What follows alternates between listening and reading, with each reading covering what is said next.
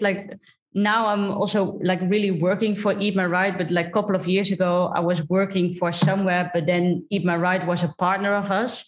And then I remember I always sent like pretty long emails to you. I'm like, okay, I want to make sure, or you need to make sure that we can either do A, B, and C in the app. And we also want to have this, and we also want to have that. and then they basically had to start building that for us. So now it's also funny to really work together and also to like learn like that it is not that easy to make all the changes right right absolutely all the yeah. additions one global yet very local cycling podcast brought to you by lowland cycling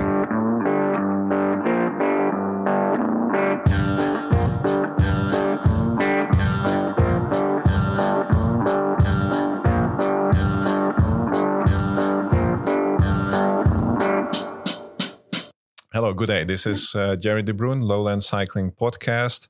Um, today we don't have Jeff Smith with us. Um, he was uh, not able to to make it, but I do have two very very interesting guests. Um, so um, today with me we have uh, Joram Kolf, CEO of Eat My Ride, and uh, Lisa Nijbrook, nutritionist um, at Eat My Ride, um, and also for the the Quick Step Pro Tour team.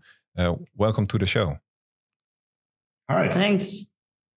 Um, so, as a first uh, question, um, can you tell us a little bit about yourself and also tell us your um, love for cycling um, and how cycling has a part of your life and your day to day life? Yeah, yeah, sure. So, uh, let me start. I think I'm a cyclist for maybe almost 15 years now. And I used to have a career in market research uh, next to cycling, of course where I was on the side of predicting the effect of things. So in this sense, it was predicting the sales of media exposure for big brands, you know, like Apple, etc. And I was uh, already cycling a lot, part of a club, also a trainer there. And then while doing Gran Fondos, I saw that people get really um, stressed uh, the day before the race because they want to prepare on everything and then I thought, yeah, since I'm in the um, uh, in the AI uh, uh, business of predicting things, you could also predict these kinds of things. So that basically started to turn the wheel. All right. Mm, well, when I was a kid, I always I remember I always went to like the final weekend of the Tour de France with my dad, and I was pretty young like i think from six year onwards i went there for a couple of years. So as a kid i was always like attracted by cycling but i never thought like oh i wanted to work in cycling or so. But i started my studies nutrition and dietetics and then i specialized into sports nutrition. And then i really knew like okay i do want to work with top sport athletes but i didn't knew like okay do i want to work within cycling or football or whatsoever? Uh, but I did knew like, okay, I do want to work with a sport where nutrition plays like a really really big role. And obviously cycling is one of them. Um, yeah so that's how i ended up in cycling. I started at a professional cycling team. I'm still doing that and that's also where i met joram basically. Right. Yeah thank you. And and for the for the listeners if you're thinking hey that's you know that sounds like the funny accent that that Gerry has um, you're both in the netherlands. So you know, uh, the listeners will be prepared for a fair amount of Dutch English. Um, I call that Dinglish. Um, so you know, please uh, please consider that. Um, but uh, yeah, great. And and like I've mentioned in the podcast many many times before, um, growing up in in in the Netherlands, you know, cycling is second nature. Um, you know, you, you you put on a bike sometimes even before you can walk. Um, and it's it's so very near and dear to us. Um, it's uh, you know you can't uh, imagine a life without a bike in in the Netherlands, basically. Well, if I can add to that, our office is based in Utrecht, and Utrecht is, is first of all the, the I think the only city that organized both the start of the Tour de France, the Giro Italia, and now this year the Vuelta. but also the, the main train station here, they they have um, cycle storage for 20,000 bikes that yep. was needed to, to serve all the people going to work, and it's not even enough. Right. So just to give you, you know, uh, some feeling about how cycling lives here. Right. That's actually, that's actually funny that you mentioned that because um, I used to work at the at the Rabobank, um, and uh, the location was in the Zeist. So I took the train from Rosmalen to Utrecht, picked up my bike there, and biked from Utrecht to Zeist, and then on the way back. And I was never in a better shape than back then because, especially on the way back, every day every day was a time trial, right? Because I needed to catch my train on on the on the way home. But absolutely, that that that bike storage near Central Station is like, yeah, you have to see it to believe it. There's there's so many bikes. It's it's incredible. Yeah. And I can add to that, I'm also working in Amsterdam, so big city, and I always have to make sure that I take the train like early in the morning because otherwise all the bikes are like sold out for that day. So if I come like if I arrive uh, after like 8:45, there's not even a bike available to take to the place where I need to be. So it's always a hurry to come there early in the morning. yeah, exactly. That's uh, but but again, that shows how you know. Uh, central part of our lives yeah. in the Netherlands is is is a bike. So, um, so so tell us a little bit more about about uh, the app uh, Eat My Ride and um, um, um, a little bit of the background. So you already taught how you got into okay. Um, predicting the AI component, uh, cyclists are always worrying about um, uh, how to prepare, etc., etc. Um, it's specifically focused on on on nutrition um, uh, before, during, uh, and after. Um, can you tell us a little bit more about that? Yeah, so, so maybe uh, in, in, in short about the app and then how we, we got involved with Lisa a few years ago. So the whole idea is that let's say on a regular day you you burn a certain amount of calories, right? So let's just assume it would be two and a half thousand in 24 hours. And then you do a long bike ride on that same day, and then it suddenly two and a half thousand becomes five thousand, and half of it has to be uh, burned within three hours out of the 24. So normally in your metabolism, you you mostly burn body fats, but that's not possible with sporting because you need nutrition so suddenly. And of course, if you have a solid breakfast, you can last a while, say one and a half to two hours, but you you yeah you burn so many more carbohydrates those you cannot store. So that's why you need to refill. So we thought this is something that should be predictable. And it's uh, you can also calculate it yourself but the difficulty is you usually don't have one stable pace right? You usually don't go out for 3 hours just doing 200 watts all the time. Right usually you go up hills, you know, down hills, you do training blocks. And if you would just calculate how that works and then also consider that it's different for everyone, that's way too complex. So that's how this idea of a company started. And then, yeah, when we started very quickly, we came in touch with uh, uh, Team uh, DSM, which was then called Team Sunweb. And so we get in, got in touch with Lisa. Yeah. Yeah. And that was funny because I used to work then indeed for uh, Team Sunweb, and we were yeah we were always looking like to be one step ahead of all the other teams because nowadays like all the professional teams they do have a team of nutritionists. So it's very nice that all the team teams have those nutritionists. So we were always looking like okay how can we be like one step ahead of those and um, within our races, we always applied what we call personalized plates, which meant that we had a prediction model uh, so that we could estimate already based on the stage, like if a rider would either burn 5,000 calories or 7,000 calories, because it would differ for uh, the cooks how much to cook. So we basically measured all the meals from the morning until the very end going to bed but that also meant that after each stage, I got all the data from all these seven or eight riders. And then I started recalculating if it was more or less than based on our estimation, which costed like a lot of time because they were finished around five o'clock, which is always the time that I went home from the office. So a lot of uh, evenings also that I had to like um, stay still on the highway because I got the data and the riders were always hungry. So I had to do it quickly. And then I thought, like, okay, we need to be smarter here because it's a waste of time if I need to be available all the evenings and then start recalculating for two hours in a row. So that's basically how we met Joram. Yeah, and if, I, I think the funny thing is that imagine those those those top riders. They think they use a system like WhatsApp and they yeah. message Lisa like, okay, after one hour, I took this bar, and then I took that gel, and then I took that drink.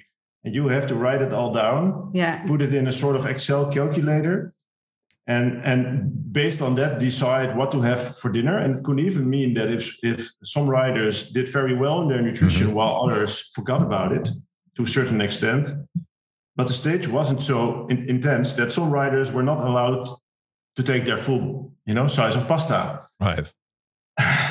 yeah, and allowed sounds very extreme.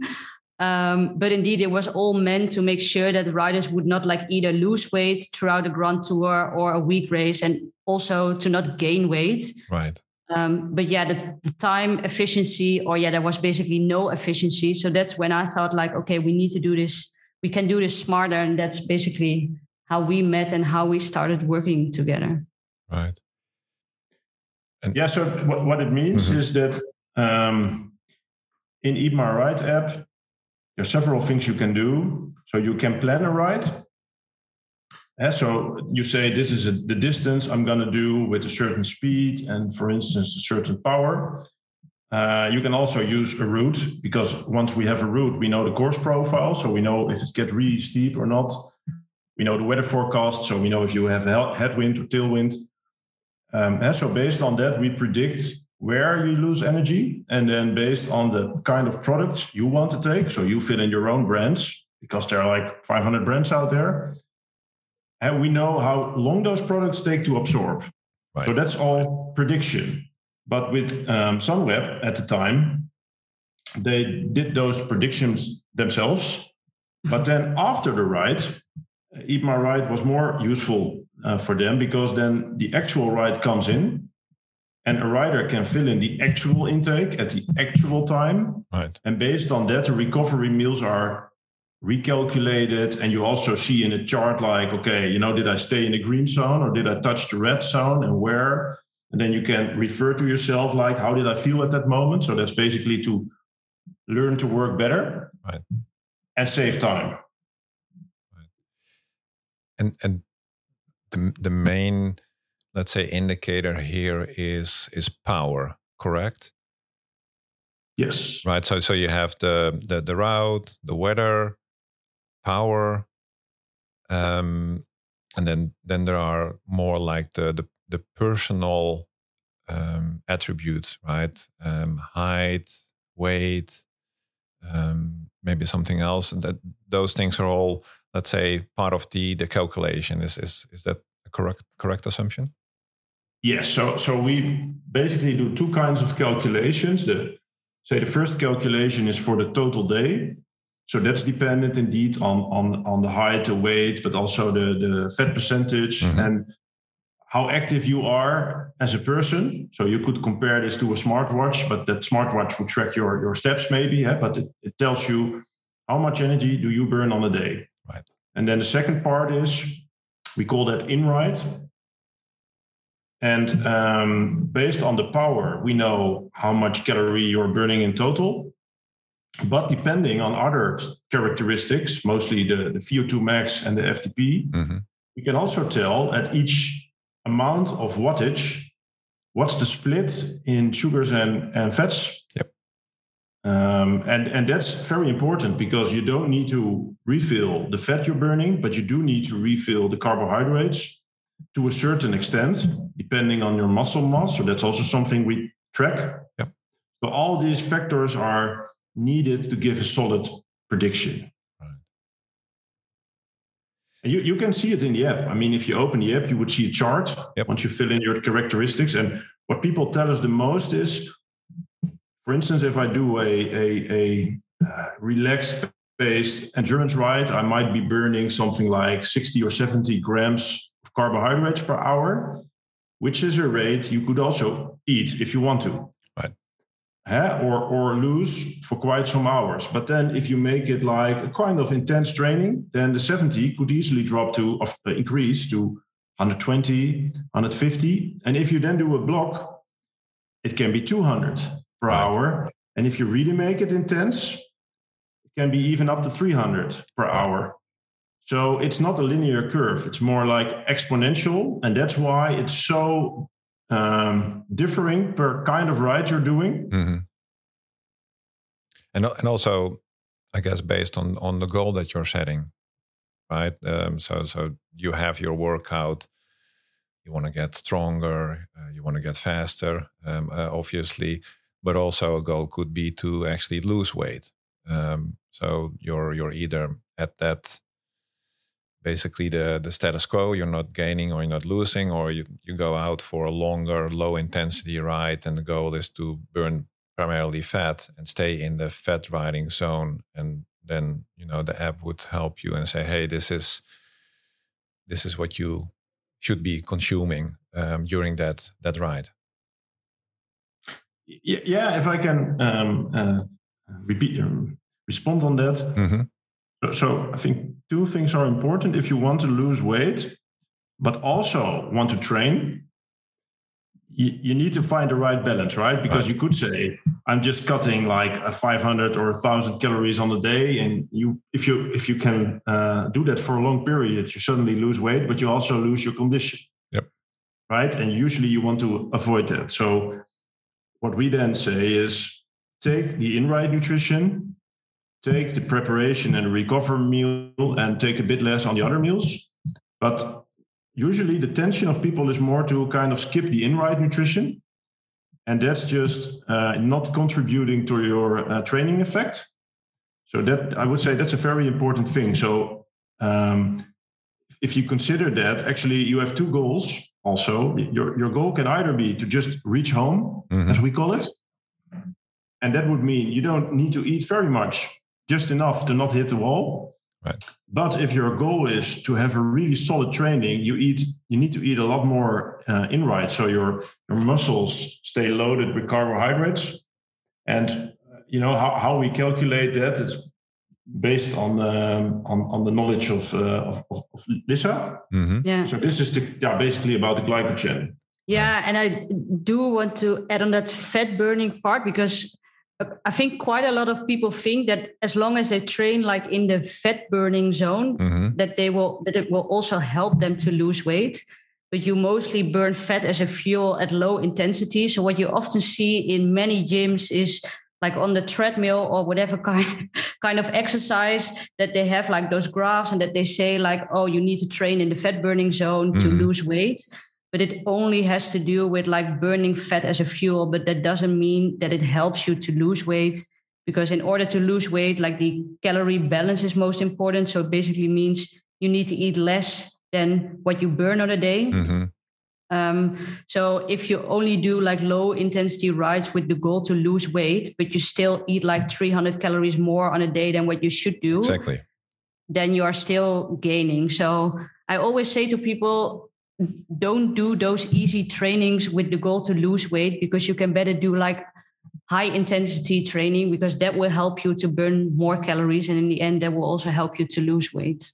Right right and on top of that i would say let's say you do a three hour training and you burn 2000 calories then it can easily happen that 1000 calories out of that is fat 1000 is carbs mm-hmm. and you only need to replenish part of those carbs Right. So you will always um, lose at least half of what you're training. And if you would replace that three-hour training for a very easy ride, you wouldn't. You would burn a thousand in total instead of two thousand. Right. And so um, it's it. I, I, would say it's even more efficient to do some intense training yeah. in the end. So if people want to lose weight, to all the listeners, do intense training. right, right, and there is and that's maybe a little bit too technical, but there is also something like a uh, uh, I call it uh, the flywheel principle, right? So even if you do a shorter, more intense ride, your body, even when you stop with that workout, there is your your body is still in motion, right? So at some Yeah. point, you, you you basically keep on burning fat because there is that you know that motion of of um, your body is not ready yet; it's still recovering, and, and as such also um, Yeah. burning fat. Or yeah. Um. So, and you actually you, you mentioned uh, hitting hitting the wall. Um, you know, another way of describing it that is is is bonking, right? Um, in Dutch is it is hongerklop. je krijgt een hongerklop. You get a hongerklop. Um, so when does that happen? I think that's that's a question that that is on top of mind, and and and most cyclists have experienced a a bonking or a hongerklop um, um, uh, at some point. So how how does that happen, uh, Lisa? What what's the you know just as a basic rule of thumb? What what what happens when you bonk? Yeah, to say really short, it, it basically means that you have too little fuel to keep on going with the intensity that you were doing. So it has a little bit to do with what Joram said earlier. So if you do like the higher the intensity, the more you rely on the carbohydrates as fuel. And we have some stored in our body, which is like roughly enough for one and a half hours, a small two hours of intense training. Uh, but it also means that if you do a four hour ride and you don't take any extra carbohydrates, that after two hours, you don't have that energy supply to keep on going with the same intensity. Right. And that's the moment where you will be like hitting the wall or bunking, which means that you do have to reduce your intensity because then the fats will be like the predominantly source of energy. And that's a mistake that people often make. Like as soon as they step on the bike, they just had their breakfast and they feel well and it's sunny and they ride with some friends. But if you already forget to eat something in the first hour, it can easily be that already halfway or more than halfway of your glycogen, which is what we call like the stored amount of carbohydrates, Right. is already empty. And then if you only start eating at that moment, quite soon it can be like too late already. Um, so Well- yeah, bunking basically means um, the moment that you don't have enough carbohydrates anymore to uh, supply as energy source. Right, and those Yes. Those- so just take. Mhm. Oh, sorry. no, I Uh, just just wanted take yeah, I wanted to to add um, that, that storage what you're talking about. That's basically the glycogen that you store in your muscles and in your in your liver, correct? Yeah, exactly. So most of the carbohydrates we can store it in muscle, and a small part we can also store that in liver. Uh, and that's also dependent on how much muscle mass somebody Mhm. has, because the more muscle mass you have, simply the more glycogen you can store. And also, you see a small difference there in elite athletes versus like amateurs. So, elite athletes can store like a little bit more glycogen per kilogram of muscle mass. Right. Um, but indeed, we store those mostly in muscle and a smaller part in uh, in liver. Yeah. So let's assume you have a few hundred, say three or four hundred grams you can spend. If it's if if every hour you you would burn 150, and the first hour you, you don't eat anything, you already lost 150, right? Mhm. Um, but if you start eating right away, then in the first hour you're consuming as, as 60. So then your loss is 90. So you already At kept 60 Yeah, or I kept 90 so to, to, to last longer and, and it could even be like an hour longer or one and a half hours longer so this is really important and if you don't do that and your your energy reserves get low then i think first your body is tending a bit more on on fat burning um, but then suddenly it's not like you don't have any glycogen at all it's Mhm. just low and then the body thinks um, i need to protect my vital organs, right? So the body is just cutting a source of energy, hmm while fat is a is a slow mm, energy. So that's why it's so sudden. Right. Right. What I actually wanted to to add, and please correct me if I'm wrong. So, you know, eating the the day before, yes, obviously very important. Um, also think about um, that um, how much energy did I already um, expend during that day when you go out with your I don't know your kids to the playground or you know or or maybe maybe even having a crazy busy day at work where you're kind of mentally stressed and and you have a lot of cortisol and you're already burning a lot of energy during that day even although you've been eating right? Um, what i wanted to add there is even the days prior.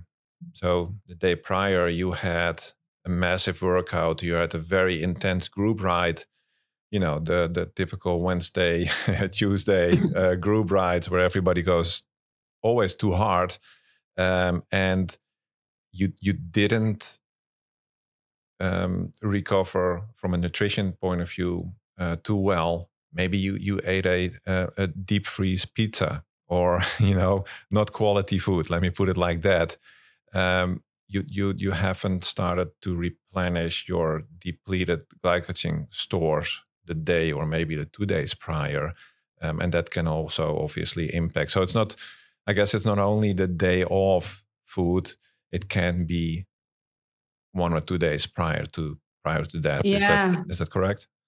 Yeah, definitely. It, it's also indeed the days prior, and that's also what you see, for example, in elite cycling. If they have like an important race or event going up, uh, it's like the well-known carbohydrate loading. Mm-hmm. So indeed, it means that the days prior to a race, they have like a high intake of carbohydrates to make sure that those glycogen storages li- are like as full as possible.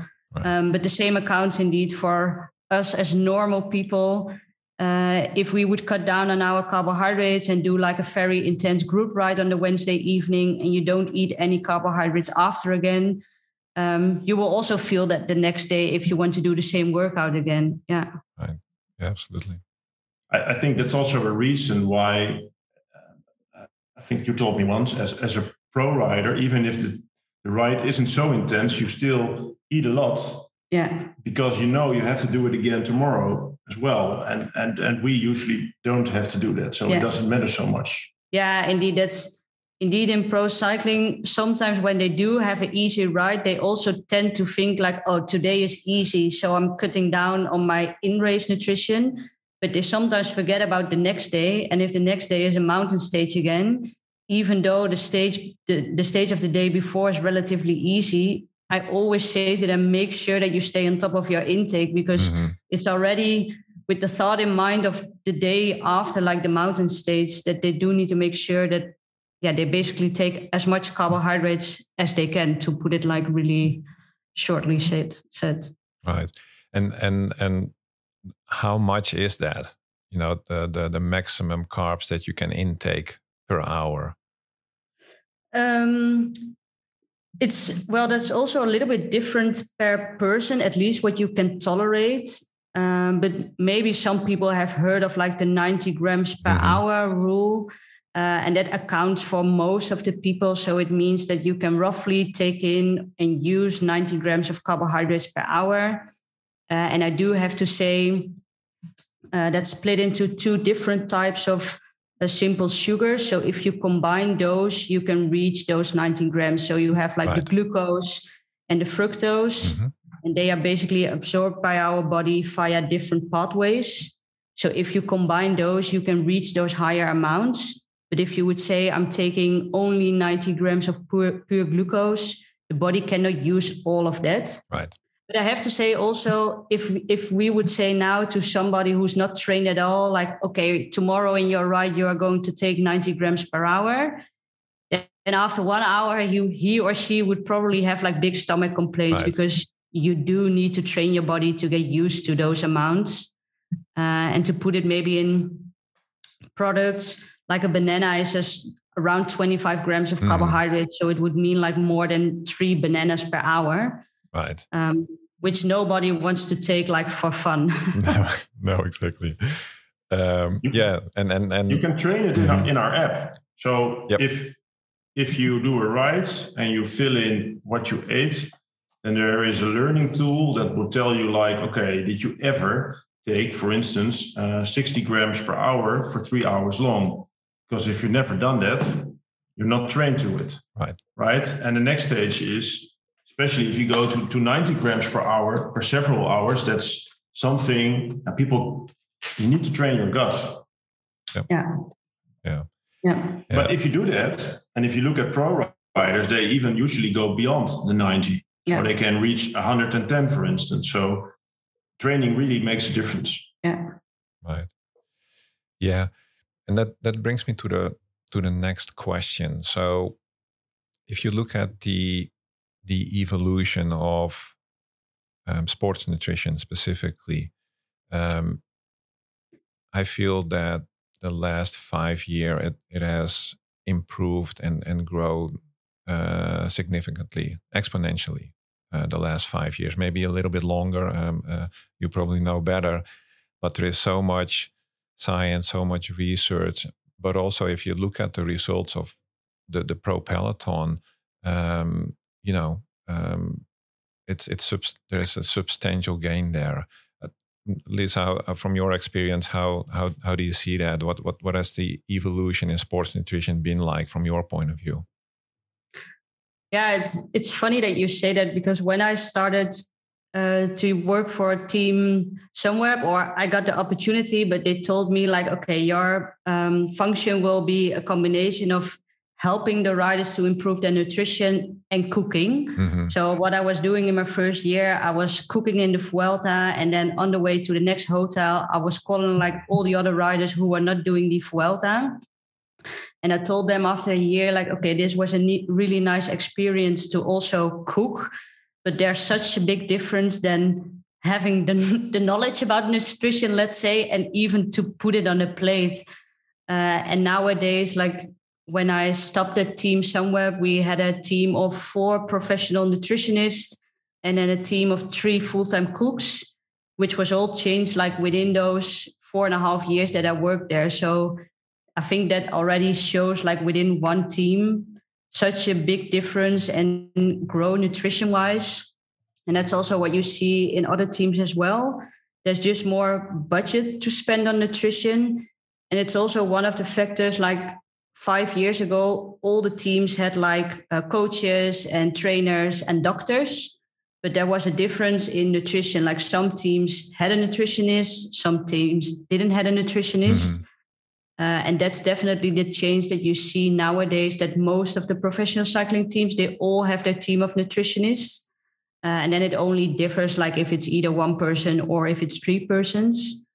Um, but yeah definitely like when i started five years ago i also felt like there's so much to win here uh, because quite a lot of people they had no idea what they were doing. And they were mostly like either going from their own experience or what they heard like in the peloton Yep. hmm um yeah so a really big change yeah Yeah, and that's you know um, I'm I'm nowhere close the the, the pro riders, but I I do. I, I coach a couple of um, cyclists that uh, that that are still competing at a high level, but you know in their 40s, between 40 and 50. Uh, but most of them start off really old school, right? They, Yeah. they have these like habits, and it's it's just um, it's very hard to to bring them off of that idea and and you know 90% when i started coaching them a couple of years ago they were all under fueling they, it, Yeah. it- they, they were because they needed to lose weight i need to lose weight i need to be you know watts per kilogram that's important and they they never realized that even if they're fueled properly with 60 or 90 or even more grams um, um, uh, per hour, they were still under fueling. they were never going to Yeah. gain any weight based on their intensity of their workouts, right? Um, and uh, with testing, for example, you can easily show them that, and then they start trying, and then the first couple of races, they, they, they it looks like they're on rocket fuel yeah because they never Yeah. experienced that. So it, it I think that's uh, especially cycling. It's you know old school. It's it's conservative. Not a lot of change, but but even that has changed the last five years. Maybe even without getting too philosophical or taking on us to, to a, in, into a whole different rabbit hole. But maybe even COVID has something to do with that. Remember when COVID happened and racing got back? Um, one of the the things that Jeff and I are talking about often is um, especially the, the, the professional riders, they never knew when it was going to be the last race. Yeah. Right. So they each and every race they, they they wanted to perform. They had to perform. They were going at it from sixty with sixty uh, k to go, and um, they they were able to do it. And I, I think that's a, that's a whole different mindset now. It's like, hey, I can go full out, combined with the nutrition, combined with recovering uh, uh, properly. I can go much longer and more often than I used to do with my my old school yeah. mindset. Yeah, and I think that's also one of the reasons why you see now, at least in the pro peloton, like a whole new generation of super young guys mm-hmm. performing really, really well. It's also a matter of now if they even like you have the under 23 teams, so the professional cycling teams also have their development teams and even if there are like in those teams they already get like all the guidance nutrition wise training wise coaching wise and 10 years ago there was no guidance at all. So those guys they are still like what you said they are really open to learn and to get like all the knowledge and improve while the guys who are already doing something for 20 years based on their own right. experience it's sometimes really really hard to even make like small changes. Um, we, we were recently in a Dutch podcast, and one of the hosts is a former pro, mm-hmm. and he's from the older generation. So, um, very shortly after this uh, podcast, he did a race himself, and he wanted to to win. So we helped him on that, and then he filled in his. We, we discussed his breakfast, and his breakfast was like, yeah, just a few um, sandwiches of uh, peanut butter, but you know, like white bread, you know, like without uh, the fibers and so he filled it in the app, but a like the amount of, of, of, carbohydrates was not even half of what it should be, but also mm-hmm. it was extremely fat. Right. But this is just behavior, you know. If you've done it over and over and over again, it it, it takes some effort to, to change that because especially if it's a race and you wake up very early, you do the things you're used to. Right. right. So yeah. Yeah.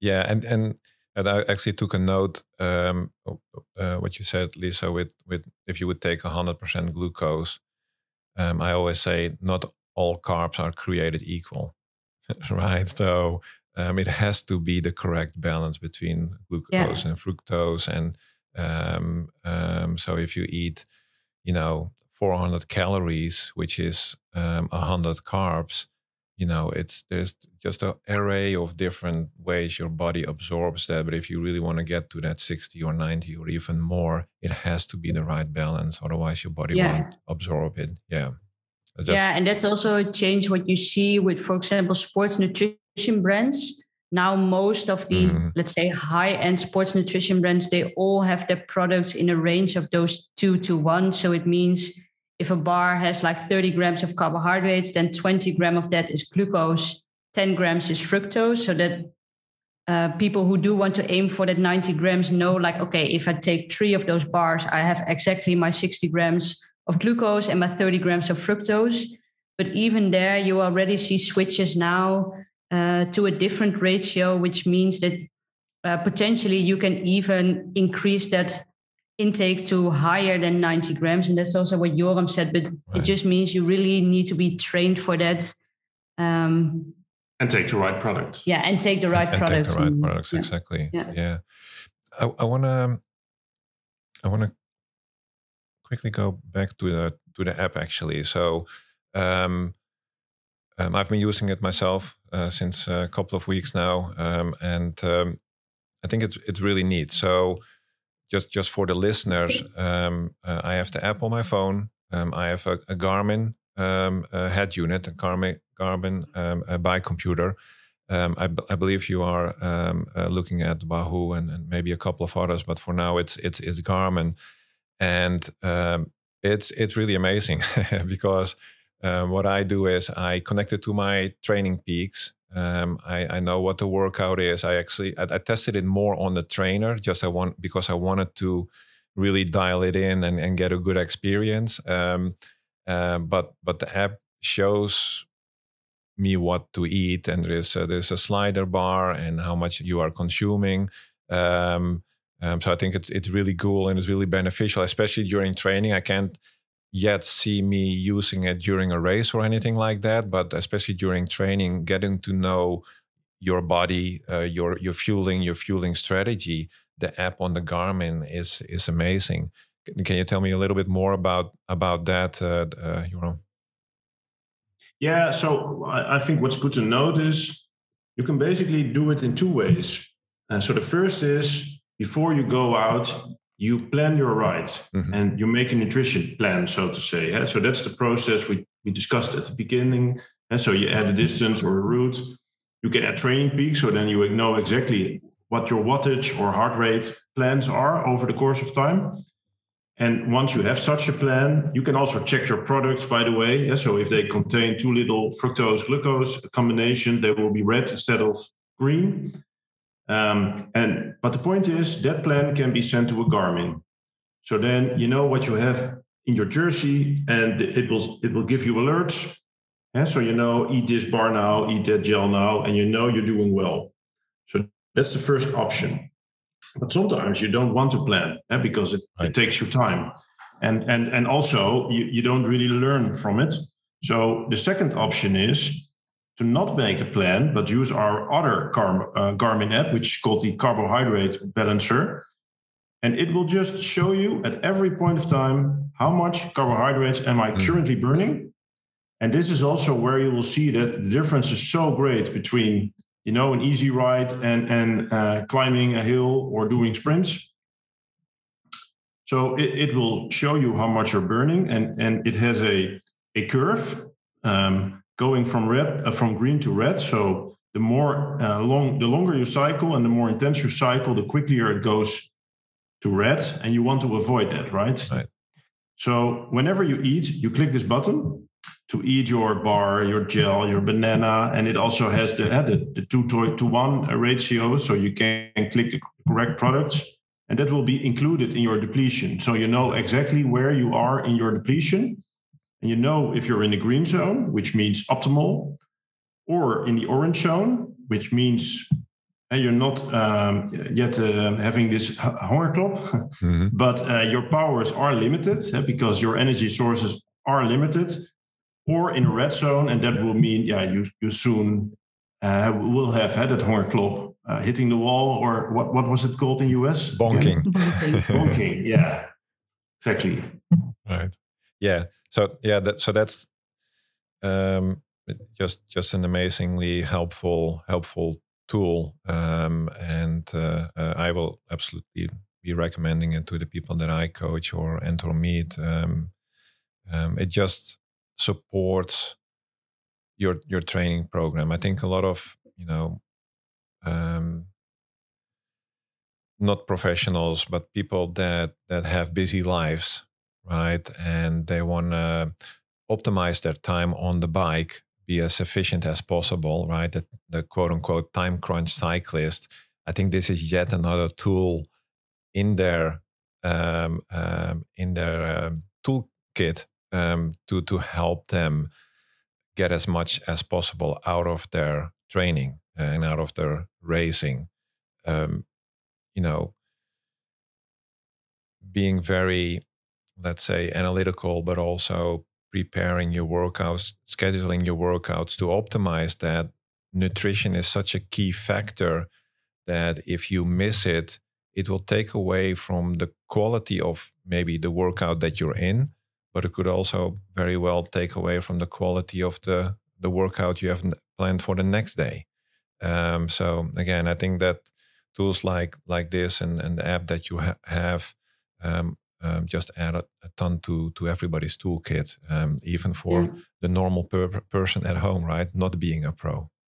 Yeah, and I think it's also nice to see those facts because what you also often see is that people think that their ride is maybe not as intense mm-hmm. and i quite often have that discussion that riders tell me like oh no but today was uh, relatively easy and uh, no just easy pace so therefore my intake was relatively low but they are always surprised if you see like the actual number of carbohydrates that you're burning and i think it's just really nice for people that you can basically see what is happening rather than making your own conclusion based on your gut feeling or your own estimation. Yeah. Right. And it's very personal because imagine you have two uh, uh, friends cycling and they, they have the same gender and the same weight.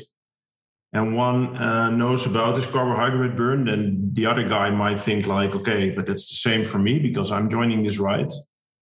But that's actually not the case because, for instance, if your VO2 max is lower, if if if one uh, is burning for uh, say 60% on carbohydrates, the other might be burning for 70 or 80%. Right. Right. So you you you just learn to understand your body. That that's basically the whole point. Right. And and I think to add there, it's also the the, the current state that you are in, right? So, um, what's the right word?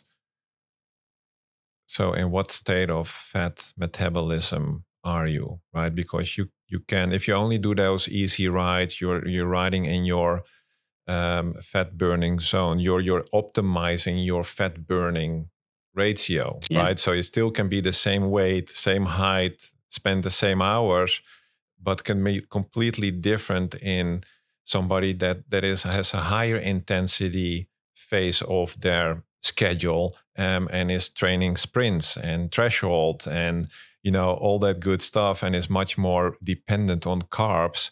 Uh, that's another factor to to to take in account, right?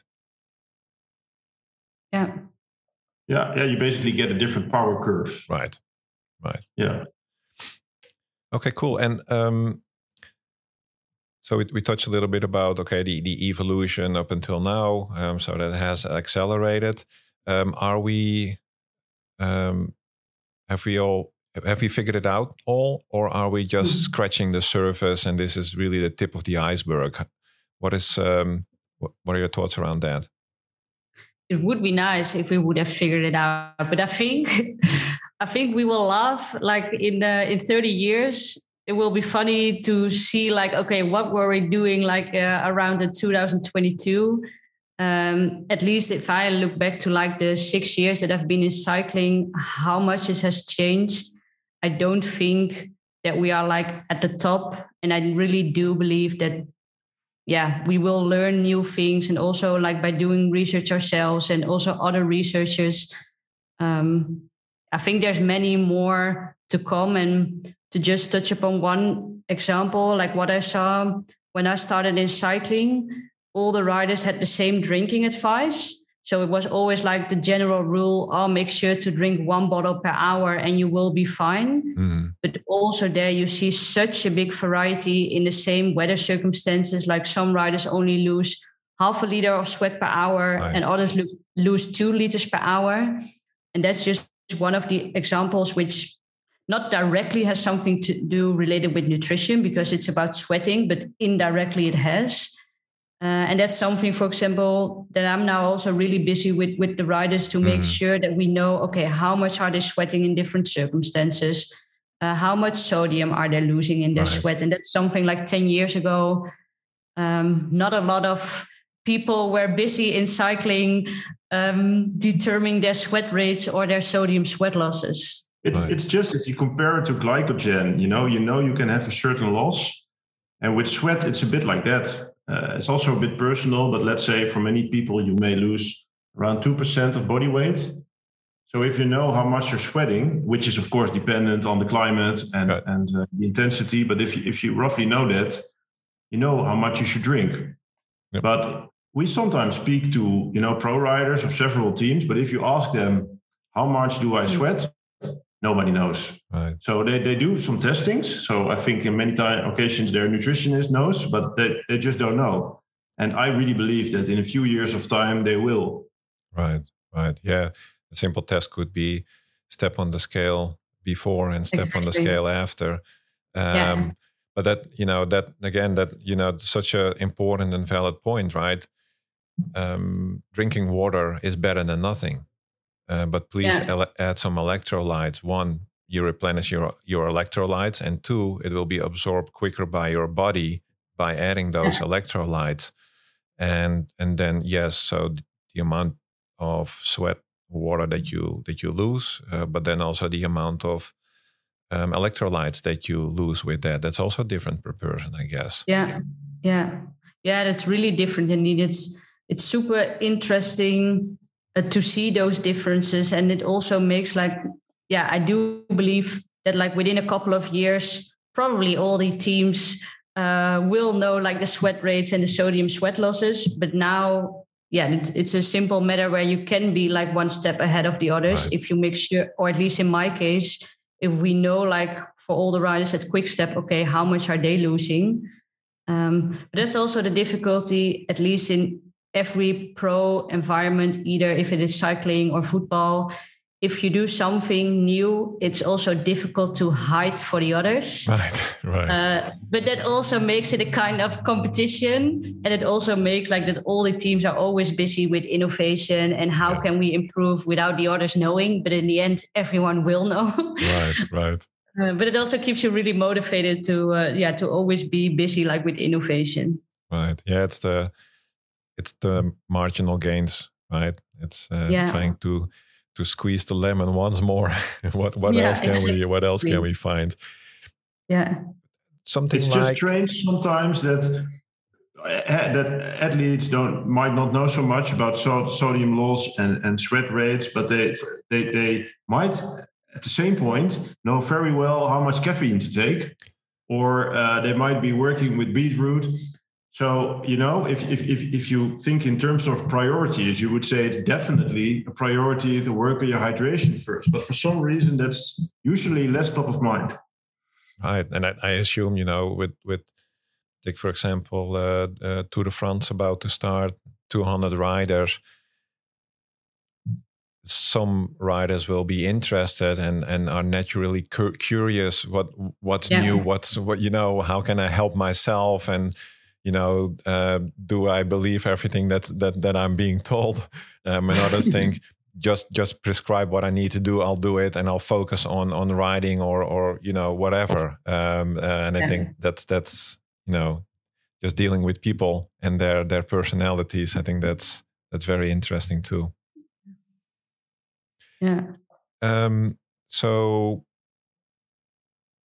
Yeah. So something like um, um, uh, constant glucose monitors.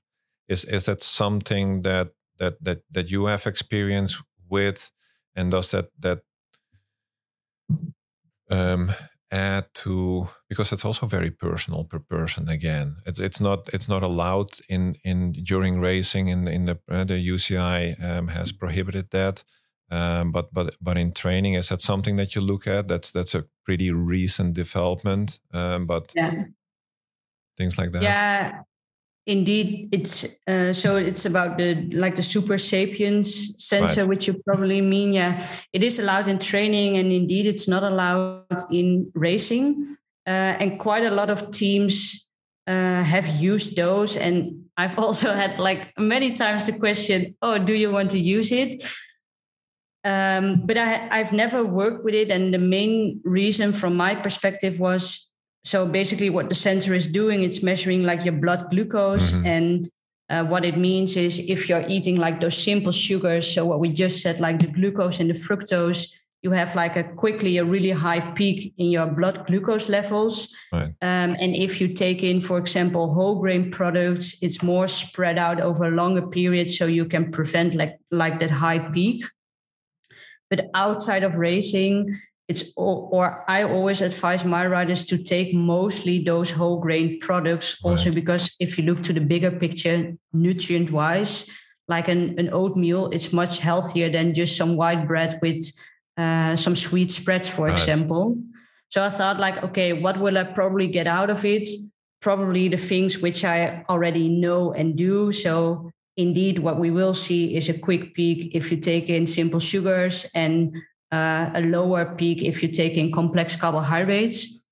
Still, I do think that it is interesting to also see the differences per rider, but the only difficulty is um, I would prefer to have the data only for myself, but that's right. not possible because the riders need to install like an app on their own yep. mobile device. Mm-hmm.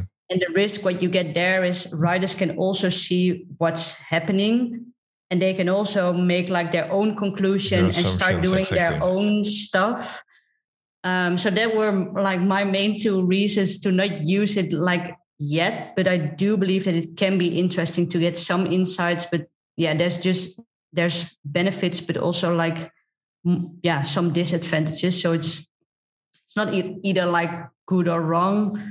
Um, Right. Isn't it also so true that um, if you know you're going to do a tough ride and you know you need to eat, you know, a high amount of carbohydrates, Mhm. say 60 or 90, and then suddenly this sensor is telling you you get peaks.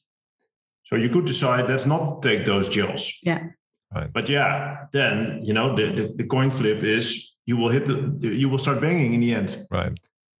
Uh, is that what you want? No, it's definitely not what you want. So uh, that Yeah. maybe that's the kind of risk you're. Yeah, indeed. And like, I would think there might be some small advantages that you could see, like, okay, what's happening over the day or what's happening just before you go to bed and you do take like your last snack, what's happening during the night? Uh, are you like low in your blood glucose or is it relatively stable?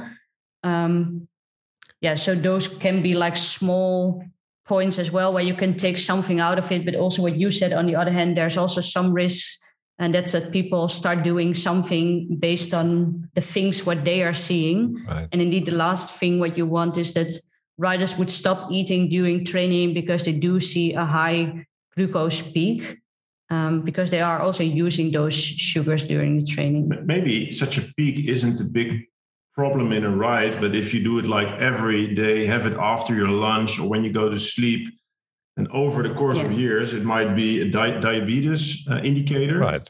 Yep. So therefore, it's extremely useful, I would say. yeah and that's also where the whole idea comes from because for people with diabetes they or some people like specifically with diabetes type 1 they do wear those sensors It's to the same. see It's the same device. Yeah. Yeah, exactly. Yeah. What's happening with their blood glucose, and now they just made the translation to also use it for uh, Right. sports. Yeah. I I I had one for for two weeks. Um, you know, I, I like being my own guinea pig, uh, test test dummy, um, and it's it's uh, it's just like wearing a Whoop. It it just provides you with some insight, and at the end of the day, it makes sense. It's just a confirmation of something Yeah. that you already know, right? Yeah, if you eat those simple sugars, you will peak. If you don't eat anything for a long, it it will dip.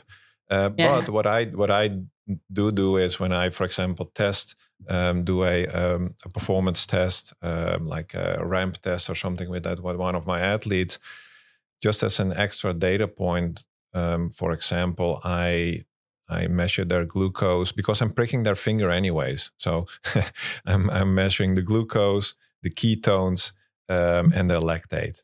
Um, and, Ah, yeah. and, and the glucose and the ketones only in the beginning and the very end, not not in the meanwhile. Um, and then sometimes, you know, if if they are very low on ketones, yeah, they probably didn't fuel too bad, too good for their for Yeah. their test beforehand, and that's also what you see in their in the glucose. So you know, it's it's uh, um, like you said, it's it's the application. When when when do you use it? When do you want to use it? And how do you interpret the data? And are you able to interpret the data? Um, so Yeah, I mean, for data collection, of course, it's it's super interesting. Right. Yeah. Right. Okay. So looking at uh, at at at the time, um, did did we miss anything on on from from an app and a nutrition uh, perspective? I do have one final final question, but uh, before I ask that question, um, No, I think we we we touched on um, on uh, most um, uh, items. Maybe one one thing that is interesting to mention is we we are currently developing so-called course. So we touched on it shortly, like knowing um, you know how how used you are to in right nutrition intake, mhm, but we're adding a, a, a number of those.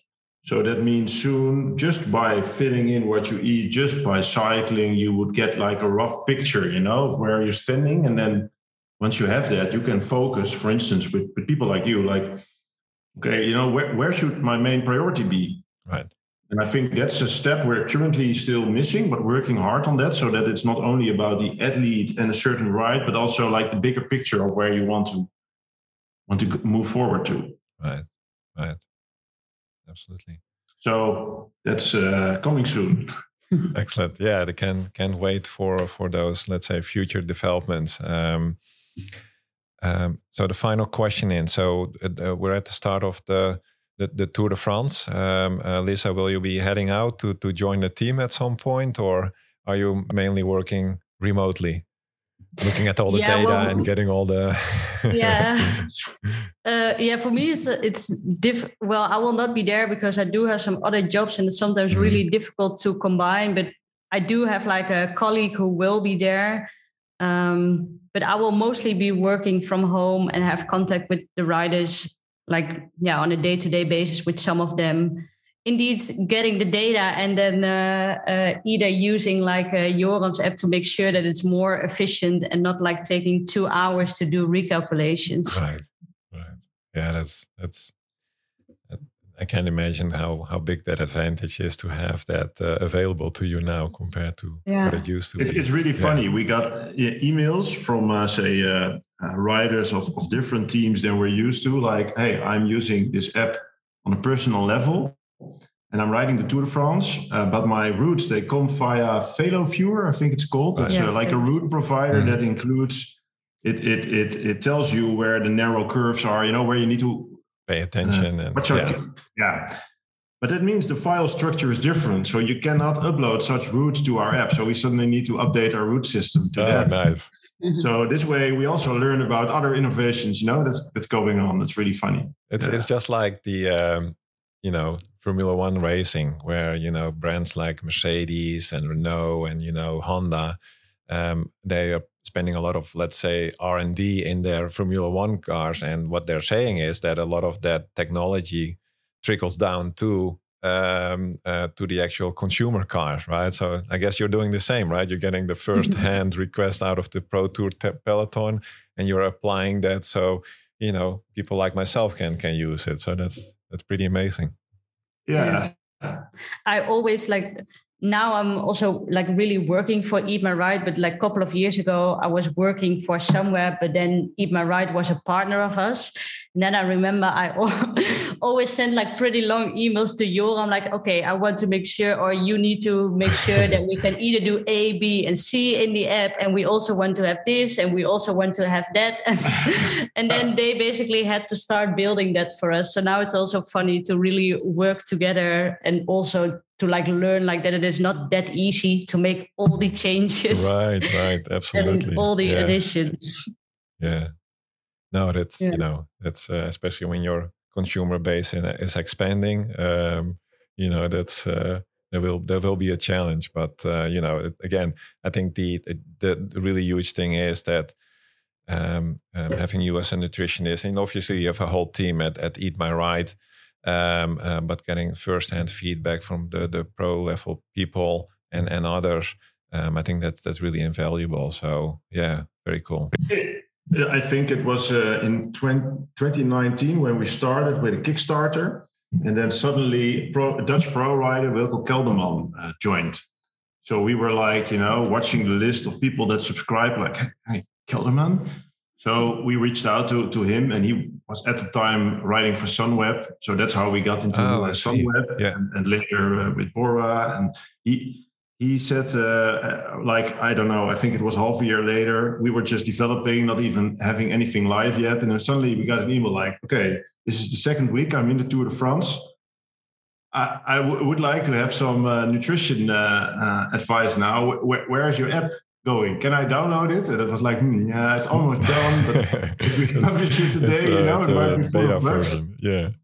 Yeah. So it's really cool that such people take you on a sort of journey and at least give you like an honest opinion on what they think. And then you, in the beginning, you only learn that there's so much you still need to do, but yeah, it, it, it makes you learn faster. Definitely. Right.